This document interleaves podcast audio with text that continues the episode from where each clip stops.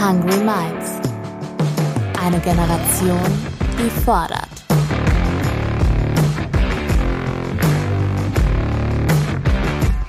Mit und von Ronja Ebeling.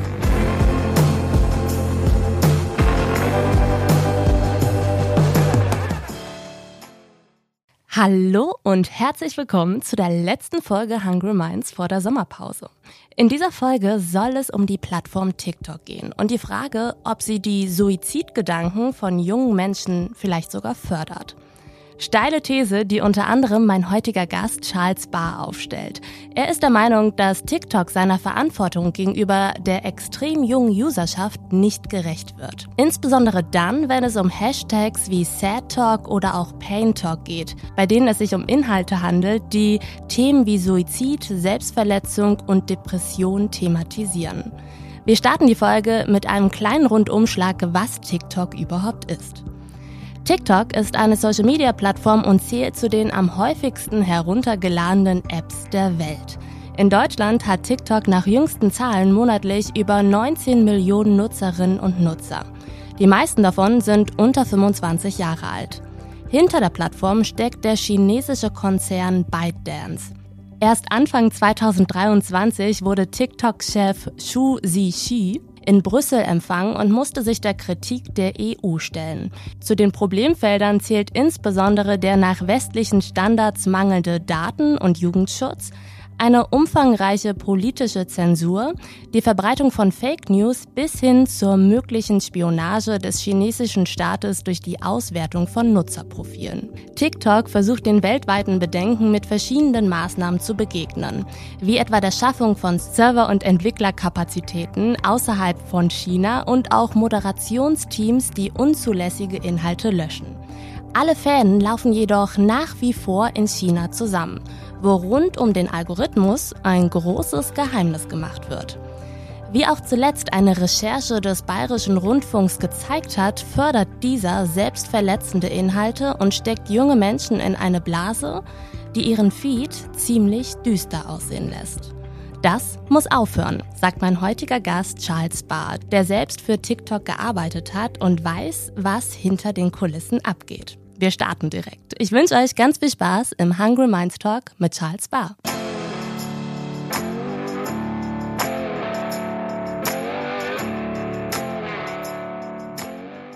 Hallo Charles, schön, dass du heute bei mir bist. Hi, ich freue mich total. Ähm, ich habe es eben schon im Intro gedroppt. Du hast selber für TikTok gearbeitet. Kannst du mal ganz kurz umreißen, was da deine Aufgaben waren? Ja, ich durfte als einer der ersten Mitarbeiter in Deutschland die Plattform unterstützen. Das hat begonnen im Juli 2020. Ähm, mein Titel war Strategic Partner Manager, also so gesehen ähm, Betreuer für strategische Partnerschaften innerhalb des Unternehmens für den deutschsprachigen Raum. Ich habe dort unter anderem Unternehmen dabei unterstützt, ihre Marketingziele zu erreichen, ähm, aber eben auch, äh, wie sie eigentlich ihr eigenes Profil eröffnen, ähm, wie sie ihre Videos erfolgreich aussteuern können und dadurch natürlich auch den einen oder anderen Einblick in den Algorithmus erhaschen dürfen. Mhm. Du warst damals noch krass jung. Wie alt warst du da und wie kam es dazu, dass du schon so früh für TikTok Deutschland gearbeitet hast? Ich durfte meinen Job bei TikTok mit 18 Jahren starten. Als ich mein Bewerbungsgespräch hatte, musste mein äh, Chef, der bis heute der Deutschlandchef von TikTok ist, ähm, erstmal nachprüfen, ob das eigentlich ohne Studium so geht und ob ich durch den Bewerbungsprozess eigentlich durchkommen äh, würde. Und ähm, mein Hintergrund ist, dass ich davor selber zwei Startups gegründet habe im Bereich ähm, Social Media Marketing und rund um die ominöse Generation Z und dann im äh, März 2020, kurz bevor der erste Lockdown losging, eine Woche bevor der ähm, US-Präsident Donald Trump ein Einreiseverbot für Europäer verhängt hat, ähm, auf einem Event noch in, in Europa, in Kitzbühel, die damalige Presssprecherin von TikTok getroffen habe und die mir sagte, hey, wir sind so eine Plattform, wo aktuell noch Teenager tanzen, wir wollen aber eigentlich zu einer Lernplattform werden. Hast du nicht Lust, irgendwie mal ganz, ganz grob gesagt, das Team zu unterstützen? Und ähm, so kam ich dann zwei Monate, drei Monate später ähm, tatsächlich in die Position, bei TikTok anfangen zu dürfen. Und meine erste Aufgabe war es dabei unter anderem, die TikTok for Business Webseite auf Deutsch zu übersetzen. Also wirklich wie ein ähm, Startup. Und als ich die Firma verlassen habe, waren es 560 ähm, Mitarbeiter in Deutschland. Crazy. Du hast eben gesagt, dass die PR-Chefin damals noch sagte, wir sind aktuell eine Plattform, auf der die NutzerInnen tanzen. So habe ich die Plattform tatsächlich auch kennengelernt und zwar über mein damaliges Babysitter-Kind, äh, die schon kein Baby mehr war. Ich glaube, sie war so elf, zwölf zu dem Zeitpunkt und sie hat mir die App Musically gezeigt. So hieß ja die Plattform vorher. Und mein erster Impuls war, holy shit, ist dein, ist dein Konto auf privat? Weil ich mir dachte, du kannst doch mit zwölf nicht so tanzen und ein öffentliches Profil haben. Ihr Konto war zum Glück auf privat, dafür haben die Eltern gesorgt, aber ich hatte direkt so Horrorszenarien zum Thema Grooming, also so nennt man ja die gezielte Kontaktaufnahme von Erwachsenen im Internet zu Minderjährigen. Die hatte ich direkt im Kopf. Ähm, also wann wurde dir persönlich bewusst, dass TikTok seiner Verantwortung gegenüber der jungen Nutzerschaft ganz generell nicht so richtig gerecht wird. Ähm, als ich TikTok ähm, quasi anfangen durfte zu unterstützen als Mitarbeiter, da war die App wirklich noch an einem, an einem, Punkt, wo es vor allem um sehr lustige Inhalte ging, wo es darum ging zu sagen, hey, wir wollen einfach nur Kreativität inspirieren und Freude bringen. Und bis heute glaube ich, dass ein Großteil der Inhalte, die auf TikTok sind, ähm, absolut unkritisch sind für junge Menschen ähm, und dass manchmal auch gar nicht einzelne Videos unbedingt der ausschlaggebende Punkt sind. Ähm, der Algorithmus hat dadurch, dass so viele Menschen Inhalte hochladen, einfach sehr, sehr schnell gelernt, welche Inhalte die Menschen da draußen eigentlich interessieren und dabei vergessen, dass die Inhalte, die sie sehen wollen, oft nicht die Inhalte sind, die sie brauchen. Sodass, wenn du in einem Thema drin bist, du sehr, sehr schnell zu dem Punkt kommst, dass du sagst, okay, mein ganzer Feed besteht plötzlich nur noch aus vorgestern mit dem DAX-Vorstand darüber gesprochen, Golf-Tutorials, was er natürlich großartig findet. Ähm, nichtsdestotrotz bekommt er wenig Neues ausgespielt, ähm, wenn es jetzt darum geht, wirklich Diversifizierung zu betreiben oder sich weiterzubilden zu neuen Themen. Und ähm, insbesondere dann wird es kritisch, wenn deine Filterblase, so nennt man denn das Umfeld an Videos, die äh, wirklich sich nur einem Thema und einer politischen Einstellung widmen, ähm, nicht nur positiv ist, also sich nicht nur rund um Fitness oder Motivation dreht, sondern eben zunehmend auch um Inhalte, die vielleicht ausdrücken, okay, mir geht es gerade nicht so gut, ähm, ich fühle mich gerade nicht so gut. Ähm, in meiner Position als Mitarbeiter habe ich diese Filterblasen relativ früh wahrgenommen, also das war auf jeden Fall ein ähm, größeres Thema ähm, und habe, denke, knapp ein halbes Jahr, nachdem ich die ähm, Firma tatsächlich ähm, als Mitarbeiter unterstützen durfte, also schon in meiner Zeit bei TikTok, einen Vortrag halten dürfen bei dem sogenannten EU Comms Summit, also das ganze Kommunikationsteam, was sich einmal im Jahr zusammensetzt und überlegt, hey, was machen wir nächstes Jahr?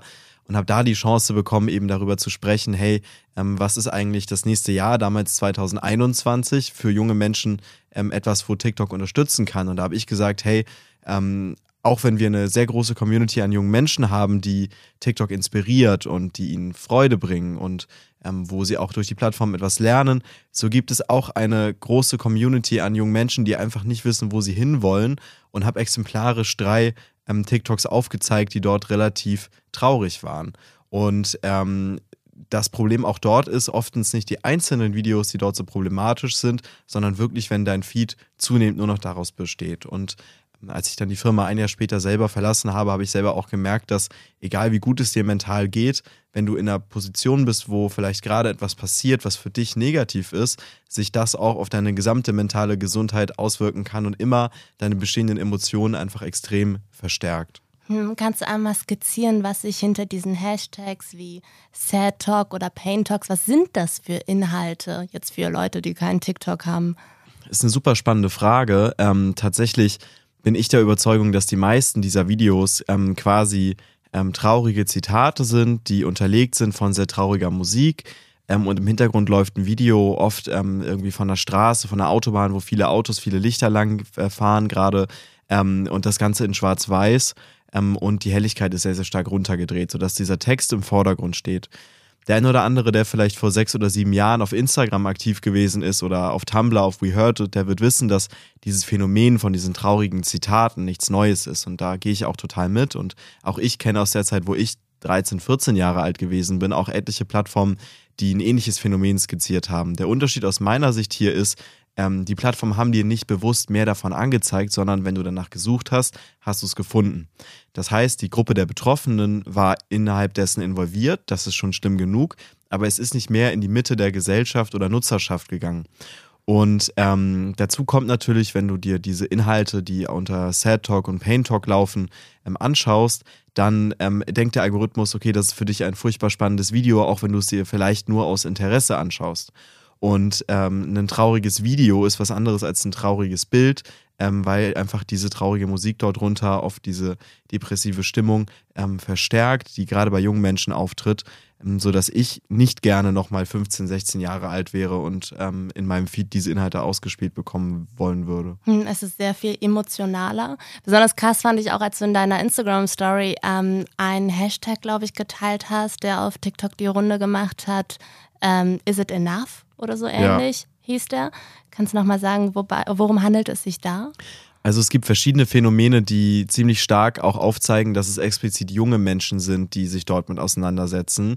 Ähm, und ein, man kann leider schon sagen, Trend war, dass Leute gesagt haben, äh, from the start to the finish line und from the start dann aufgezeigt haben, welches Jahr sie geboren wurden. Das war oft gerade mal das Jahr 2010 ähm, oder 2012 sogar to the finish line und haben dann dieses Jahr, also 2023, angegeben. Das bedeutet, die Menschen, die diese Videos erstellen und nach Hilfe schreien, die sind dann irgendwie 11, 12, 13 Jahre alt. Und das war für mich ein Punkt, wo man sagen muss, wenn ich schon sowas ausgespielt bekomme als jemand, der nicht mehr hinter den Kulissen sitzt, sondern einfach nur durch sein Feed geht, dann muss es für die Plattform sehr, sehr schnell nachzuvollziehen sein, wie man mit diesen Inhalten umgehen kann und dass man zumindest das löscht, was offensichtlich suizidverherrlichend ist. Und es gibt mehrere solcher Trends. Ein anderer, der mir sehr negativ aufgestoßen ist, war, dass Leute angefangen haben, über diese virtuelle Roboterstimme, die TikTok generiert, ähm, Nachrichtenmeldungen über ihren eigenen Suizid ähm, hm. zu kreieren. Ähm, Finde ich ähnlich gruselig. Und vor allem, wenn man sich anschaut, das sind halt nicht 50 oder 100 Videos, es sind dann auf einmal 1000 Videos, die nach einem Tag dort erscheinen. Ähm, und ich versuche immer, auch wenn ich durch meinen Feed gehe, ähm, durchzuscrollen und zu gucken, okay, ähm, kann ich irgendwo etwas machen? Ähm, aber grundsätzlich glaube ich, dass das in der Verantwortung der Plattform liegt, die Sachen, die für mich als einen 0815 Endkonsumenten ersichtlich sind, zumindest zu beobachten und ab einem gewissen Punkt auch zu löschen. Volle Kanne.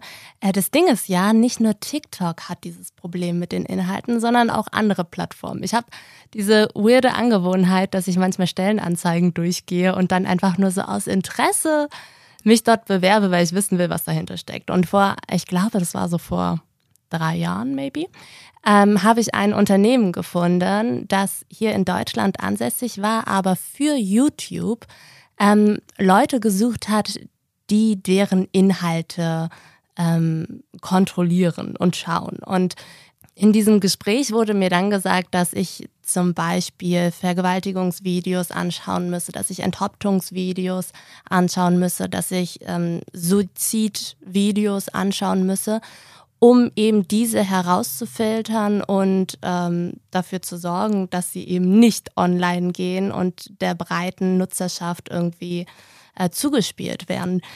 YouTube und Instagram sind sich diesen Verantwortungen anscheinend bewusst. Die machen was. Wie sieht das bei TikTok aus? Die Content-Moderation ist auf jeden Fall ein Thema, wo TikTok von sich selber immer sagt, dass die Sicherheit der Nutzer und Nutzerinnen die oberste Priorität haben. Ähm, ich glaube das auch, dass es eine oberste Priorität hat, bin aber dennoch der Überzeugung, dass ähm, an dem aktuellen Punkt, wo sich die Plattform befindet, sie einfach noch nicht die Learnings haben, die einen Facebook oder Instagram in den fünf bis sieben Jahren Vorsprung mit sich bringen.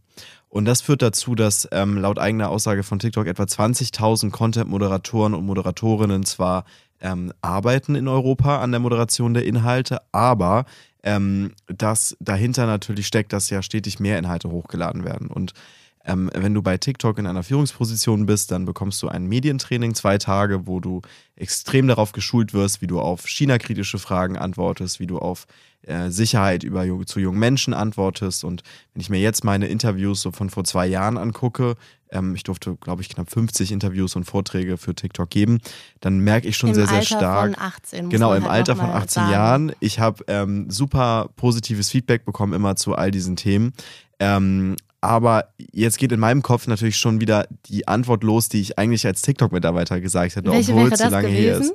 Die Antwort wäre gewesen, ähm, Sicherheit hat für die Plattform die oberste Priorität. Ähm, der Job des Content-Moderatoren ist einer der härtesten unserer Industrie und wir haben den größten Respekt davor und wir appellieren auch an die Nutzer und Nutzerinnen, dass sie keinen Voyeurismus betreiben sollten, weil es nicht nur in der Verantwortung der Plattform liegt. Ja, krass, interessant. Ähm, ich glaube tatsächlich, es ist einer der härtesten Jobs. Ja, also definitiv. mir wurde dann äh, in diesem Bewerbungsgespräch auch psychologische Hilfe zugesichert. Der Job war extrem schlecht bezahlt. Es war äh, mit Wochenendschichten und Nachtschichten. Also es ist wirklich ein 24-7-Ding. Und du hast aber psychologische Betreuung. Ich glaube, das ist echt krass. Ich bin diesen Job logischerweise nie angetreten. Aber ich glaube, es ist heftig. Ähm, um zur Frage zurückzukommen, was ist denn heute deine Antwort? Ich glaube, dass TikTok sehr, sehr viel mehr Ressourcen und Möglichkeiten dazu hat und auch dem zur Verfügung stehen, als sie gerade ähm, zur Verfügung stellen, ähm, wenn es um die Sicherheit der Nutzer und Nutzerinnen geht. Das sieht man an ganz simplen Sachen. Der Hashtag Suizid ist gesperrt, ähm, Mhm. der Hashtag Depression war mal gesperrt. Ich habe damals intern gesagt, wir können diese Hashtags nicht sperren, das ist total bescheuert, sondern wir müssen sagen, dass wenn du da drauf gehst, es Creator gibt, die explizit positiven Content kreieren und ähm, halt motivierende Inhalte ausgespielt werden. Ähm, Im Umkehrschluss hat das dazu geführt, dass nachdem ich zum ersten Mal öffentlich Kritik daran geäußert habe, TikTok tatsächlich weltweit den Hashtag Depression wieder entsperrt hat, was ich schon irgendwie interessant fand. Aber die Ergebnisse waren die gleichen wie vorher. Und das waren eben halt vor allem traurige Videos. Und du siehst daran, wie, wie schlecht die Content-Moderation funktioniert. Ähm, Suizid ist gesperrt oder Suicide. Wenn du aber ähm, das erste I von Suicide durch eine Eins ähm, austauschst, wie das so diese klassische TikTok-Sprache ist, damit man nicht irgendwie geshadowbanned wird ähm, oder runtergestuft wird oder gesperrt wird, ähm, dann hast du plötzlich wieder alle diese Ergebnisse. Und wenn ich nur einen Buchstaben durch eine Zahl austauschen muss, um dafür zu sorgen, dass mir die gleichen Inhalte ausgespielt werden wie vorher, dann schafft das auch jemand, der 13, 14, 15 ist und erst recht jemand, der sich schon länger damit auseinandersetzt. Und auf Instagram findest du diese Inhalte nicht. Es mag sie geben, auch in privaten Gruppen. Da ist dann die moralische Frage, ob Instagram eigentlich private Gruppen moderieren sollte.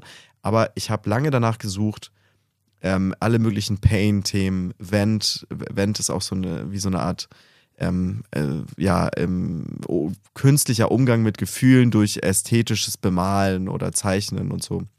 Ähm, wie so eine Art Aggressionstherapie durch, äh, durch lautes Schreien in Videos, sag ich mal, oder durch, durch das ähm, Kreieren von Videos. Und ähm, du findest all diese Themen nicht auf Instagram. Auf Facebook habe ich nicht danach gesucht, weil ich habe keinen Facebook-Account mehr. Aber ähm, ich glaube wirklich, dass das ein TikTok-spezifisches Thema ist.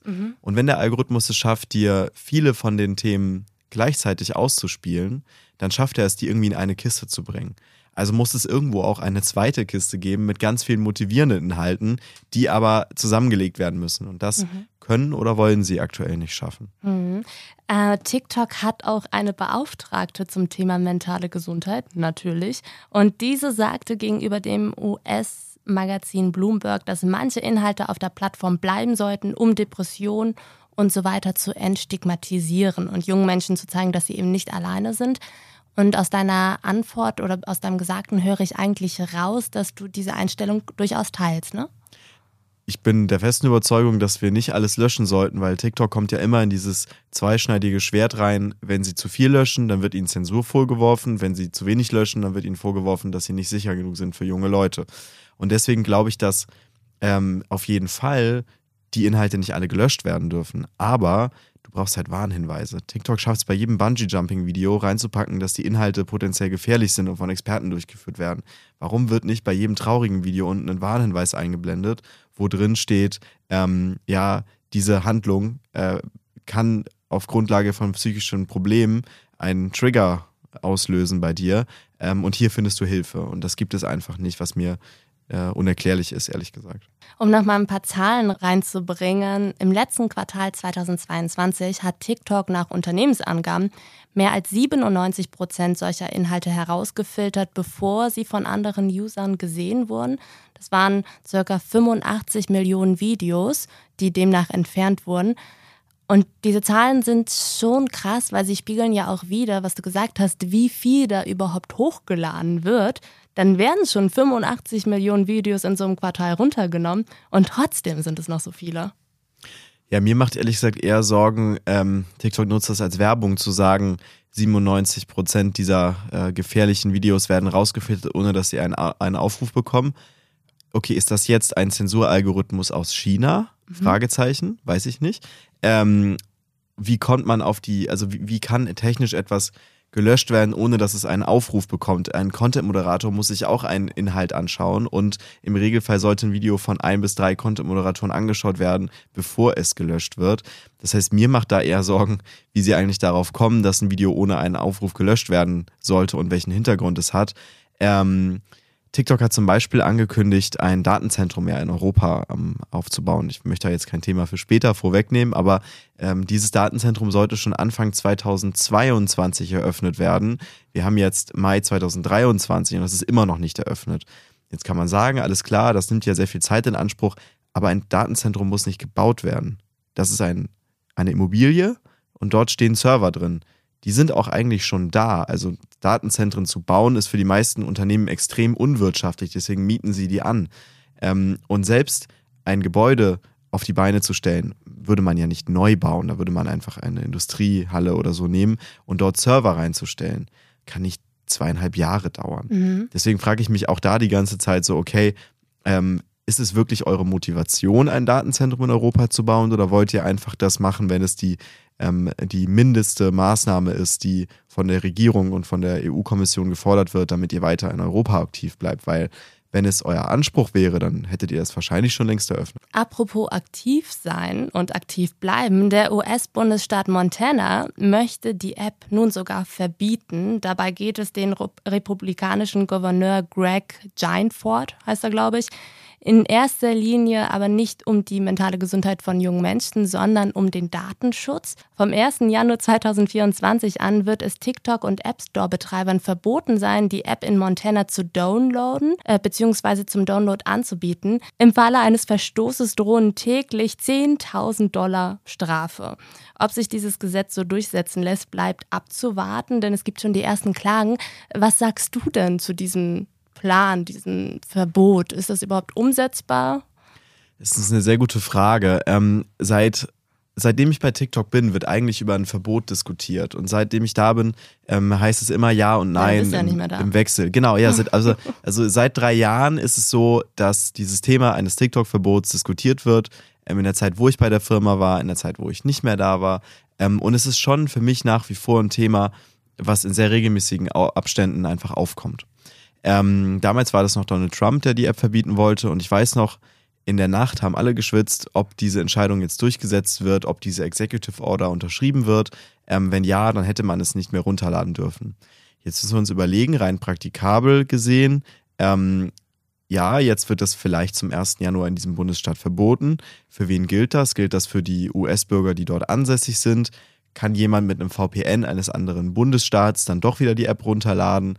Wie soll das überprüft werden? Und auf der anderen Seite bezieht sich auch das dann ja nicht auf die bestehenden Nutzer, sondern auf diejenigen, die es neu runterladen wollen. Mhm. Klar ist das nicht eine unerhebliche Zahl, aber ähm, es hat, glaube ich, relativ geringen Einfluss, wenn wir uns jetzt im Vergleich dazu das Wachstum in Gesamt-USA anschauen. Dementsprechend ähm, sieht für mich jetzt explizit diese Maßnahme mehr nach einer Wahlkampfmaßnahme aus, als es jetzt der Fall ist bei ähm, ja, den Themen rund um die Sicherheit für Minderjährige oder auch das Hearing, wo ähm, TikToks CEO Shu ähm, vor dem US-Kongress aussagen musste, wo mhm. ich glaube, dass sehr, sehr viel tiefer Themen angesprochen wurden.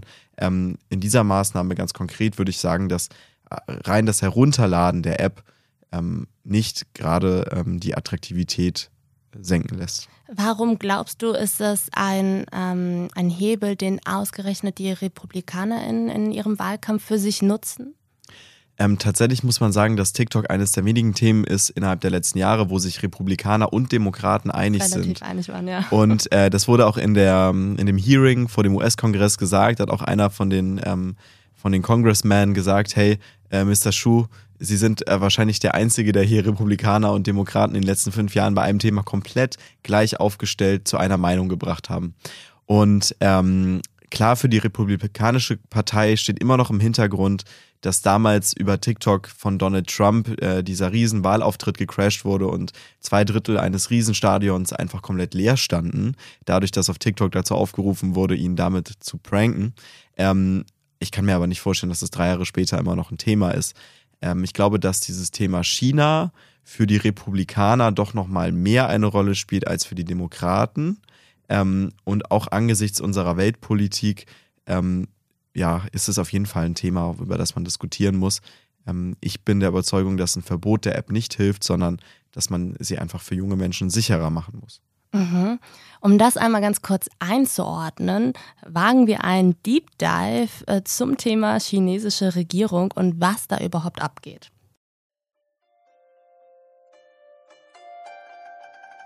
Der französische Kaiser Napoleon Bonaparte soll einmal gesagt haben, China ist ein schlafender Löwe. Lasst ihn schlafen. Wenn er aufwacht, verrückt er die Welt. Nun ist es wichtig zu sagen, dass nicht China als Nation die Welt verrücken will, sondern in erster Linie der Kopf der kommunistischen Partei. Social Media ist Teil eines großen Plans, den der Alleinherrscher Xi Jinping 2021 anlässlich des 100. Jahrestages der Kommunistischen Partei skizziert hat. Bis 2049, den 100. Geburtstag der Volksrepublik China, solle das Land wieder zu einer Weltmacht werden, wie sie es bereits Ende des 18. Jahrhunderts einmal war. Die chinesische Wirtschaft war zu diesem Zeitpunkt etwa fünfmal so groß wie die britische und über zehnmal so groß wie die der Vereinigten Staaten. Spannend ist deshalb auch, dass man TikTok in China selbst ohne weiteres und ohne Eingrenzung gar nicht benutzen kann.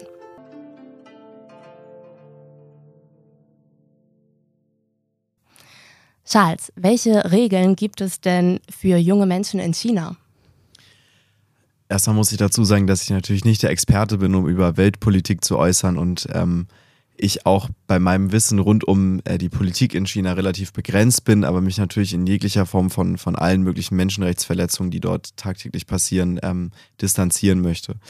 Was mir wichtig dazu zu sagen ist, ist, dass ähm, das TikTok, was wir in China kennen, nicht die gleiche App ist wie das TikTok, was wir im westlichen Raum haben. Das bedeutet, TikTok als App ist in China nicht verfügbar und das ist auch das, was die Firma hoch und heilig beteuert. Das ist auch richtig, aber der Mutterkonzern ByteDance, ähm, dem TikTok quasi gehört, hat eine zweite App entwickelt, meines Wissens nach auch schon vor TikTok und die heißt Douyin. Mhm. Und Douyin ähm, hat äh, eine, eine dreistellige Anzahl an Millionen NutzerInnen, soweit ich weiß ähm, und wird dort sehr, sehr aktiv genutzt, was Lerninhalte angeht. Also in China selber gibt es eine Begrenzung, wie viele Minuten am Tag ich Computerspiele spielen kann, wie viele Minuten am Tag ich mich mit Entertainment-Content auseinandersetze. Um, um, und um einmal zu zeigen, wie drastisch eigentlich der Unterschied ist, ähm, wenn ich einen Livestream mache in China und ich gehe dort online und ich sage etwas gegen die Regierung, dann wird mein Livestream sofort gesperrt und ich kann die nächsten 24 bis 48 Stunden nicht live gehen. Das bezieht sich aber nicht nur auf was ich sage. Es kann sein, dass ich ein minimal kleines Tattoo habe an meinem Hals, wo irgendetwas gegen die Regierung potenziell drauf abgebildet ist und er würde auch gesperrt werden. Ähm, und der zweite Punkt ist, wenn du jetzt im Hintergrund durch mein Video äh, durchlaufen würdest, dann könnte ich sehen, ah, das ist ja die und die Person, das hat sie gerade an, das Kleid kann ich da und da kaufen und es ist alles direkt ähm, gescannt. TikTok sagt, äh, dass so etwas nie im westlichen Raum passiert wäre und dass sie nie ähm, Inhalte ausgespioniert hätten, beziehungsweise die chinesische Regierung auch nie darum gebeten hätte, Nutzerdaten zu bekommen. Ähm, nun ist mir äh, aus vor meiner Zeit, wo ich bei der Plattform war, ein Projekt bekannt, bei dem durchaus die Gesichter von deutschen Nutzerinnen und Nutzern gescannt wurden, ähm, aus dem Sicherheitshintergrund, dass wenn jemand ähm, sich einen Account erstellt und der wird gelöscht oder gesperrt, dass er sich nicht automatisch direkt einen neuen macht und dann weitermachen kann. Also positiver Ansatz mit einer sehr, sehr radikalen Umsetzung. Und ähm, ich spreche auch mit vielen ähm, ehemaligen Mitarbeiterinnen und Mitarbeitern bei TikTok unter ähm, höchster Anonymität, die mir auch versichert haben, dass es diese Ansätze schon gegeben hat.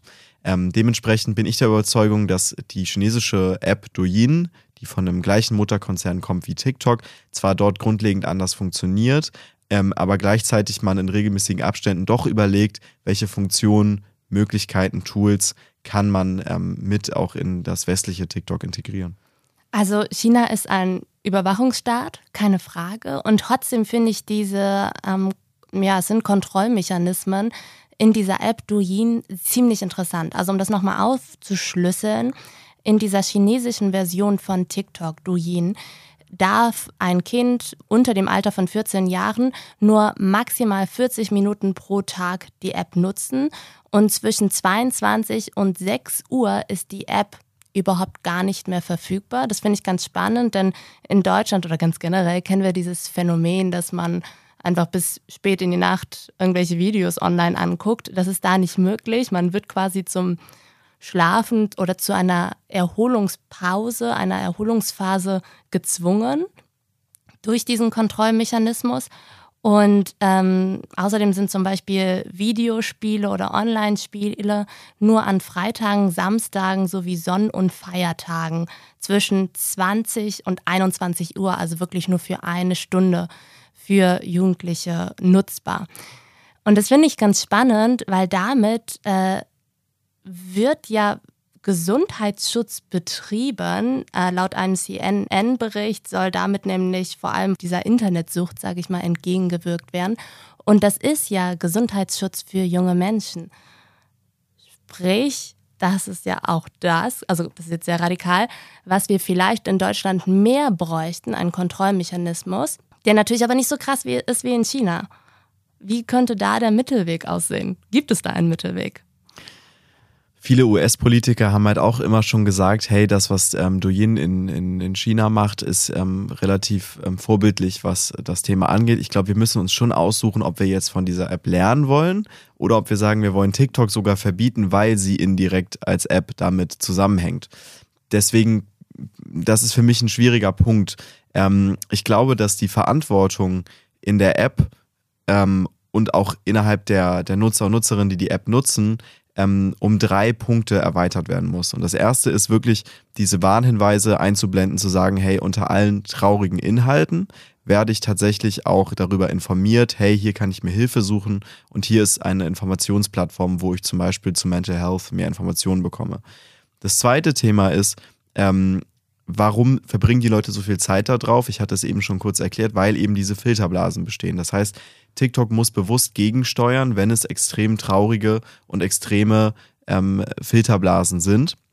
Und der dritte Punkt, der dahinter steckt, ist natürlich dann auch die Community-Richtlinien mehr durchzusetzen und zu sagen, hey, Sachen, die eindeutig gegen unsere Richtlinien verstoßen, die müssen wir proaktiv schneller löschen und das eben nicht dadurch, dass es null Views bekommt und dann irgendwie entfernt wird, sondern dadurch, dass ähm, tatsächlich äh, ja man aktiv dagegen vorgeht, äh, solche Communities ähm, Bestand haben zu lassen. Mhm. Was können wir lernen von Douyin als, äh, als chinesische Plattform? Brauchen wir davon überhaupt mehr? Naja, TikTok hat ja schon einige Sicherheitsfunktionen auch in Deutschland eingeführt, unter anderem die Möglichkeit, die Bildschirmzeit zu limitieren auf äh, 30 auf, auf 40, 60 oder 120 Minuten. Mhm. Kann sein, dass sie es mittlerweile aktualisiert haben, muss man nochmal im Detail reinschauen. Da bekommt man aber nur so eine Push-Benachrichtigung, von wegen, du warst jetzt 60 Minuten heute auf dieser App unterwegs, solltest vielleicht mal ausschalten. Genau, wenn dein Elternteil das aktiviert, dann müsstest du aber erst einen PIN-Code eingeben, um dann fortzufahren mit der Nutzung. Mhm. Ähm, aber die Frage, die ich mir stelle, ist, ich kann dort aus drei oder vier Optionen auswählen. Die Minimum-Option sind 40 Minuten. Warum kann ich jetzt Elternteil nicht sagen, hey, ich möchte selber einstellen, wie viele Minuten mein Kind am Tag diese App nutzen soll. Mhm. Das heißt für mich wieder, ja, Sicherheit, ja, tolle PR-Mitteilung, aber nicht Sicherheit um den Preis, dass wir potenziell Nutzer verlieren, die sich Werbung anschauen könnten in der Zeit. Mhm. Und das finde ich immer ein bisschen schade, weil TikTok hätte es so einfach mit ihrem Wissen und ihrem Know-how dafür zu sorgen, dass die App sicherer wird, müsste aber natürlich dann einen Kampf führen gegen ihr eigenes Suchtinstrument. Mhm. Und in China macht das eben die Regierung, indem sie sagen, hey, für junge Menschen müssen wir limitieren, wie viel Zeit sie dort verbringen, damit sie nicht in Anführungszeichen verdummen. In Deutschland geht man da mehr den Ansatz zu sagen, die Plattform hat die Verantwortung, kommt dieser Verantwortung nicht nach. Deswegen bin ich zum Beispiel auch erst letzte Woche im Bundestag gewesen und habe ähm, mich darüber erkundigt, hey, was können wir eigentlich machen ähm, äh, von, der, von der regulatorischen Seite heraus, ähm, um die Plattform dazu aufzufordern, mit deutlichem Nachdruck ihrer Verantwortung und Sicherheit tatsächlich nachzukommen. Ich finde das so krass, weil also Chinas Regierung sorgt dafür, dass junge Menschen ihren Erholungspausen nachkommen, dass sie nicht radikal ausgedrückt verblöden, sondern dass TikTok für sie oder beziehungsweise Douyin, die chinesische Plattform, ein Bildungsinstrument ist, so wie die PR-Chefin von TikTok 2020 das dir ja eigentlich auch schon für TikTok angekündigt hat. Ja. Und in Deutschland ist das immer noch so ein bisschen, ja, eigentlich das Gegenteil. Also junge Menschen liegen hier halt bis spät in die Nacht im Bett und haben ihr Handy in der Hand, so lange, bis es ihnen ins Gesicht klatscht, weil sie so müde sind. Und ähm, ich finde es ganz spannend, dass diese Beispiele, wie zum Beispiel Montana oder auch die EU, wenn es um TikTok geht, in, in allererster Linie das Thema Datenschutz im Kopf haben, was ja auch total relevant und wichtig ist, aber dass wir eben zu wenig über das Thema mentale Gesundheit sprechen und welchen Nutzen China zum Beispiel oder beziehungsweise der Präsident darin sehen könnte, junge Menschen in Deutschland radikal ausgedrückt äh, verblöden zu lassen. Das ist ein Ansatz, der ja extrem weit verbreitet ist mittlerweile und wo auch viele Politiker und Politikerinnen von ausgehen ich finde ganz ehrlich gesagt, als jemand, der das auch extrem kritisch sieht, was dort passiert, wir haben jetzt keine begründeten Anhaltspunkte davon auszugehen, dass der Plan der chinesischen Regierung ist, dass äh, die europäischen Kinder dümmer werden sollen. Also es wäre ein smarter Plan, definitiv. Nicht dümmer? Okay, dann lass es mich anders ausdrücken. Nicht dümmer, aber vielleicht halt mental schwächer. Weißt du, was ich meine? Also, dass ich find's, die äh, ja, mentale Gesundheit hier halt nicht präventiv geschützt wird. Ähm, ich glaube schon, dass das ein Thema ist. Ähm, aber ich finde, es entwertet unsere Argumentation insgesamt, wenn wir sagen, wir ähm, haben den Grundsatz, dass wir Vermutungen anstellen. Deswegen glaube ich, ist es halt so wichtig zu gucken, was passiert denn tatsächlich gerade in der App und was nutzen die Menschen denn dort tatsächlich. Und ähm, wir können auch nicht so viel lernen von Douyin als Apper. Wir wollen auch nicht dieses Zensurinstrument Mhm, haben. auf Und gar keinen Fall. ich würde mir schon überlegen, ob das eigentlich angemessen wäre, wenn uns die Regierung vorschreibt, wie viele Stunden am Tag wir in der App ähm, verbringen sollten. Das heißt, der Ansatz ist super und der radikalen Form, Form wollen wir ihn auch nicht haben. Nee, deswegen Ähm, der Mittelweg. Deswegen der Mittelweg. Dass das Thema Datenschutz so relevant ist, gerade für die Regierungen, die ähm, auch in Europa sich die App sehr genau anschauen, ähm, das finde ich sehr lobenswert. Ich glaube aber, dass rein die Tatsache, wo die Daten stehen, gar nichts ändert, weil aktuell sagt TikTok und ich habe bisher auch nicht äh, das Gegenteil erlebt, auch nicht in meiner Zeit, wo ich bei der Firma gearbeitet hat, habe, dass die Daten in den USA und Kopien davon in Singapur ähm, lokalisiert sind und äh, dort auch die Server stehen. Ähm, jetzt könnte es sein, dass TikTok dieses Jahr dieses Datenzentrum in Europa eröffnet, in Irland und in Norwegen steht, glaube ich, auch eins irgendwann dann. Ähm, ja, und dann Was ändert sich eigentlich Mhm. nichts, ja, weil es immer noch potenziell sein kann, dass chinesische Mitarbeiterinnen und Mitarbeiter auf die Daten von äh, europäischen und USA-Nutzer und Nutzerinnen zugreifen können. Und deswegen glaube ich, dass wenn wir uns auf die Fahne schreiben, dass uns der Datenschutz so wichtig ist, dann müssen wir den, den, den Verkauf von TikTok ähm, erzwingen, indem wir sagen, okay, wir können das Risiko nicht ausschließen, dass wenn jetzt Krieg zwischen China und Taiwan ausbricht, dass tatsächlich ähm, dann junge Menschen äh, und ihre Daten dort nicht ausreichend geschützt sind oder für äh, andere Zwecke missbraucht werden. Ich kann mir jetzt immer noch nicht vorstellen, was an unseren Daten, die wir auf TikTok preisgeben, so unglaublich wertvoll sein kann für die chinesische Regierung. Das wird äh, ein Datenschutzexperte auf jeden Fall besser beurteilen können als ich. Ähm, aber das ist mir etwas noch ein, als ein Fragezeichen offen geblieben. Ich glaube aber, wenn wir wirklich diesen Datenschutz als die oberste Priorität sehen, dann hilft es nicht zu sagen, wir fordern, dass die Daten in Europa gespeichert werden oder dass äh, die überwacht werden von europäischen Mitarbeiterinnen und Mitarbeitern, sondern dann müssen wir uns überlegen, ob ähm, ByteDance als, als Anteilseigner ähm, dort eigentlich noch ähm, die, die richtige Anlaufstelle, der richtige Absender ist. Aber wer sollte das kaufen? Mark Zuckerberg? Das ist eine gute Frage tatsächlich, ja. Ähm, TikTok selber sagt ja, dass ähm, 60 Prozent der Anteile ähm, internationalen Investoren gehören und nimmt da immer als Beispiel General Atlantic, Sequoia Capital, ähm, die ja sehr, sehr amerikanisch sind. Und dann erwähnen sie immer sehr beiläufig, 20 Prozent gehört den Mitarbeitern. Ich habe selber noch Aktien äh, an TikTok, die ich jetzt, ähm, also wo ich wo man einen gewissen Teil jedes Jahr verkaufen kann und die verkaufe ich auch immer fleißig. Ähm, aber 20 Prozent gehören auch dem Gründer. Und der Gründer von TikTok, Yiming Zhang, der ähm, ist nicht nur der zweitreichste Chinese der Welt, sondern ähm, man sagt ihm auch nach, dass er zumindest Verbindungen zur kommunistischen Partei in China hat. Und allein, dass ein, ein, ein chinesischer Staatsbürger 20 Prozent an ByteDance gehört, reicht aus, laut dem chinesischen Sicherheitsschutzgesetz, was in Peking 2017 beschlossen wurde, dass ähm, zu jedem Zeitpunkt die Regierung nachfragen darf, welche Daten dort gespeichert werden und auch Zugriff auf alle Daten, die dem Unternehmen gehören. Und dazu gehören nun mal, egal ob sie in Europa oder in den USA stehen, auch die Nutzerdaten der europäischen oder weltweiten Nutzer und Nutzerinnen. Ähm, und eben dort nachfragen kann und sagen kann, hey, ich würde die jetzt gerne sehen. Das heißt, dieses Risiko, dass äh, in China die, die Mitarbeiter, aber auch die Regierung unsere Daten sehen, das eliminieren wir nicht dadurch, dass die Daten jetzt in Europa stehen, sondern einfach nur dadurch, dass die Eignerstruktur sich tatsächlich ändern würde. Mhm. Wer dazu noch mehr Informationen haben möchte zum Thema Datenschutz in China, kann sich auch super gerne nochmal die Folge anhören. Die heißt, äh, wie China das deutsche Gesundheitssystem beeinflusst, wenn ich es richtig im Kopf habe. Ähm, die ist aus dem letzten Jahr sehr empfehlenswert. Charles, lass uns nochmal zu diesem Punkt zurückkommen, wer junge Menschen schützen kann. Also wir haben jetzt schon festgehalten, diese Sache, wie es die chinesische Regierung macht, wäre in Deutschland viel zu heftig. So, wollen wir nicht. Wir wollen den Mittelweg. Dass es die Eltern machen, ist allerdings auch schwierig. In den USA gibt es ein, ähm, ein Unternehmen, das heißt Social Media Victims Law Center und eine Anwältin des Zentrums sagte gegenüber Bloomberg, es gibt eine wirklich dunkle Seite von TikTok, die die meisten Erwachsenen nicht sehen. Man könnte einen Elternteil und ein Kind im selben Raum haben, die zusammen auf ihren Handys TikTok schauen und sie würden ein völlig anderes Produkt sehen. Für wie wichtig hältst du es, dass Eltern die Apps ihrer Kinder verstehen und was bedeutet es, wenn ihnen komplett andere Inhalte angezeigt werden?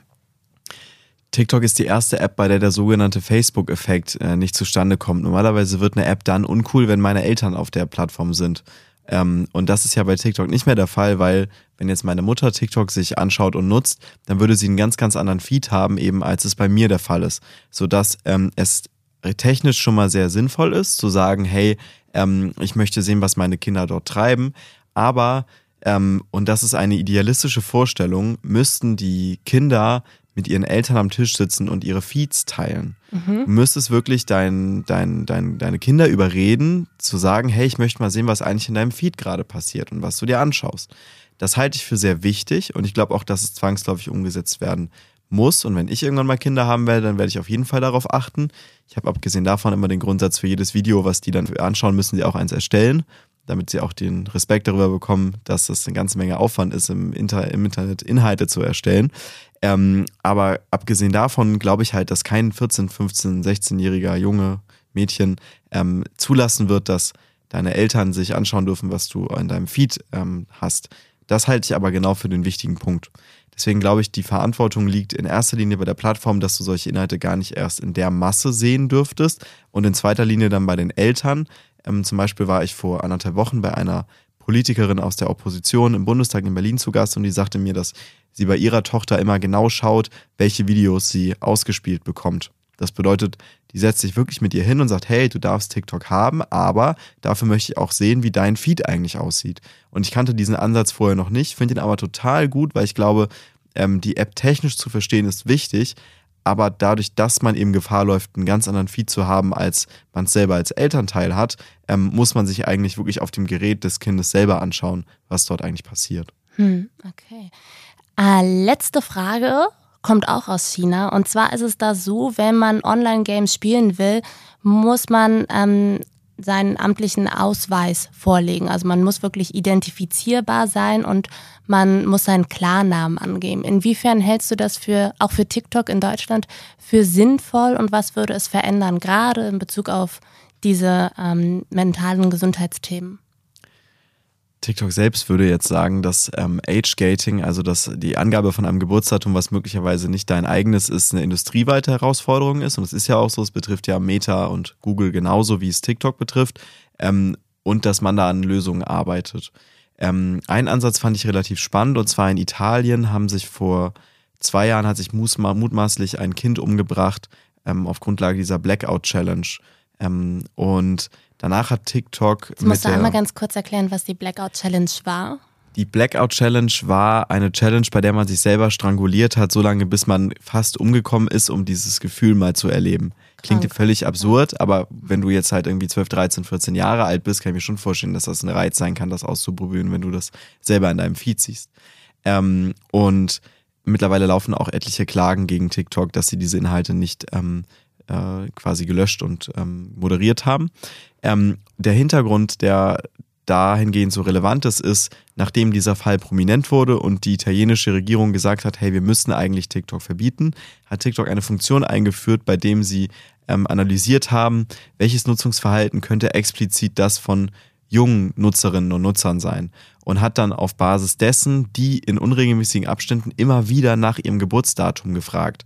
Und ein falsches Geburtsdatum kannst du dir offensichtlich nicht so gut merken wie dein eigenes. Das heißt, ähm, so sind die Accounts Stück für Stück rausgeflogen. Fand ich einen super Ansatz, muss ich TikTok auch für loben, fand ich super.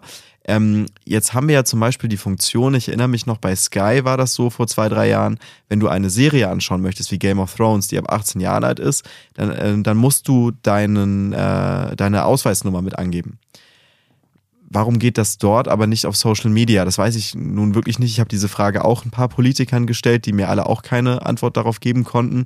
Ähm, es bräuchte quasi sowas wie einen Third-Party-Provider, der die Regierung selber ist, ähm, der als Schnittstelle dann sagt, okay, ähm, ich stelle jetzt der Plattform nur die Information zur Verfügung, ähm, darf die Person auf der Plattform sein, ja oder nein. Ähm, und es gibt auch in Lissabon ansässig schon so eine Kontrollgruppe, die sich genau darum kümmert, diesen Service zur Verfügung zu stellen.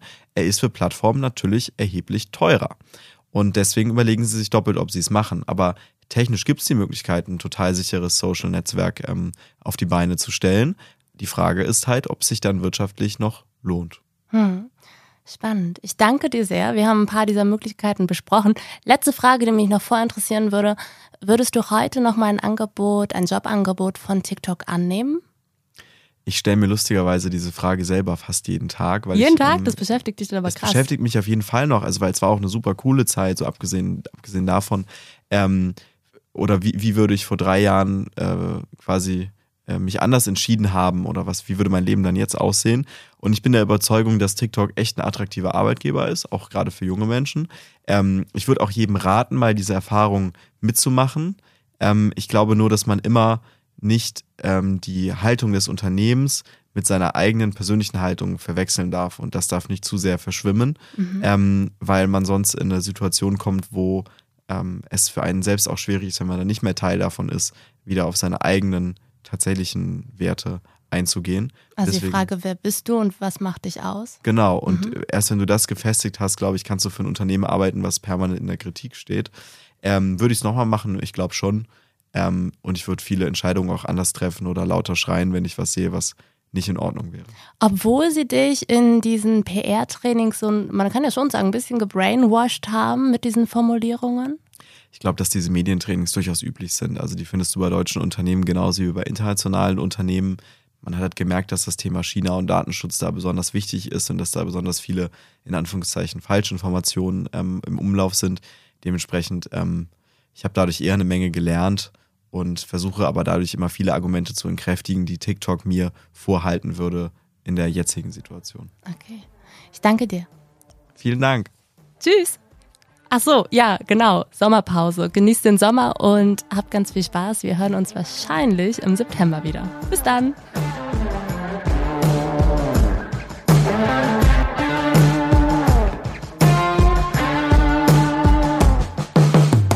Stay hungry.